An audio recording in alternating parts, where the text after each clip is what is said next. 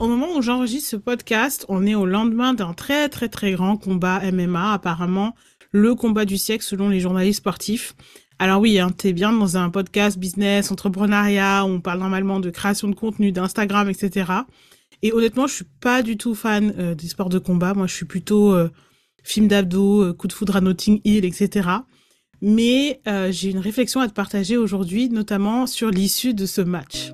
Bienvenue dans Ambition Digitale, le podcast dédié aux entrepreneuses qui veulent développer leur activité en ligne. Ici, on parle marketing digital, création de contenu et péripéties entrepreneuriales. Moi, c'est Audrey du compte Comme une Boss, ancienne kiné devenue infopreneuse. Je te partage ici conseils et stratégies concrètes pour que tu puisses à ton tour créer des contenus qui te ressemblent, fédérer une communauté qui prendra plaisir à acheter chez toi et bâtir une présence en ligne au service de ton business.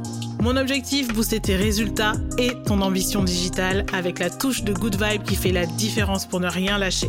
Si tout ça te parle, tu es ici chez toi. Hier, monsieur Bubble Tea, on va le surnommer comme ça, était dans tous ses états pour ce qui devait être le combat du siècle. Donc il avait vraiment tout prévu, bière, rétroprojecteur, etc. Euh, les pronostics avec les amis sur WhatsApp pendant toute la journée, euh, et puis, il avait euh, mis son réveil et attendu sagement jusqu'à 6 heures du matin, puisque c'était là, euh, à ce moment-là, que devait avoir lieu le, fameux combat. Donc moi, j'ai pu en parler avec lui que le lendemain, parce que moi, j'ai fait un gros dodo de mon côté. j'ai pas du tout veillé pour voir le match. Et du coup, le lendemain matin, je lui ai demandé, bah, du coup, tout simplement, comment s'était passé ce combat. Et j'ai été assez surprise par sa réponse, puisqu'il m'a répondu qu'il avait duré deux minutes. Et là, ma, réaction, c'était vraiment euh, what?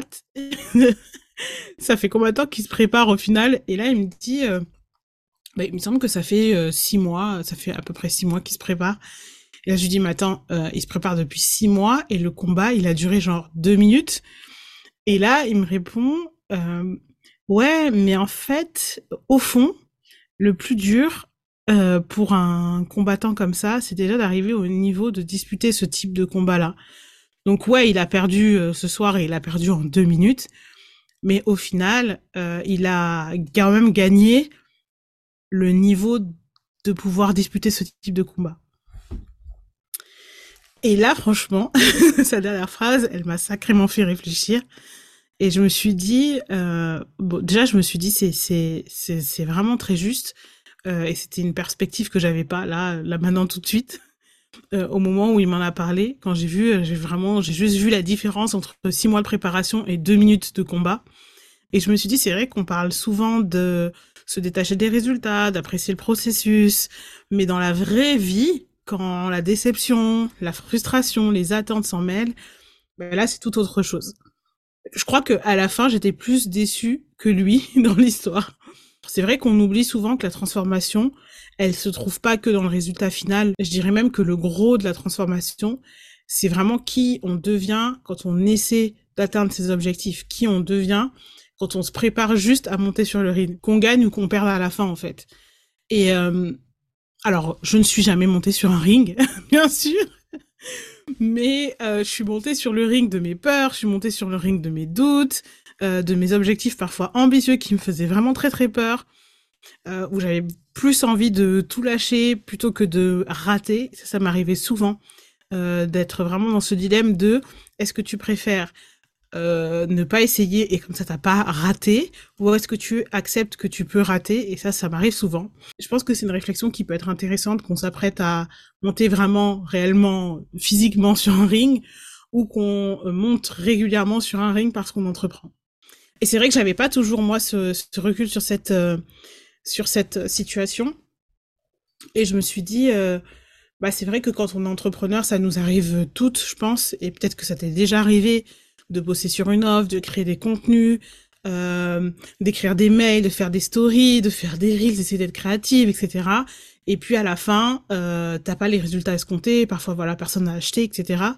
Et je pense que la déception dans ces moments-là, elle est totalement légitime mais il faut euh, réussir à capter que le résultat il n'est pas à zéro là en fait. le résultat c'est pas zéro, c'est pas zéro vente égale zéro résultat. En fait non.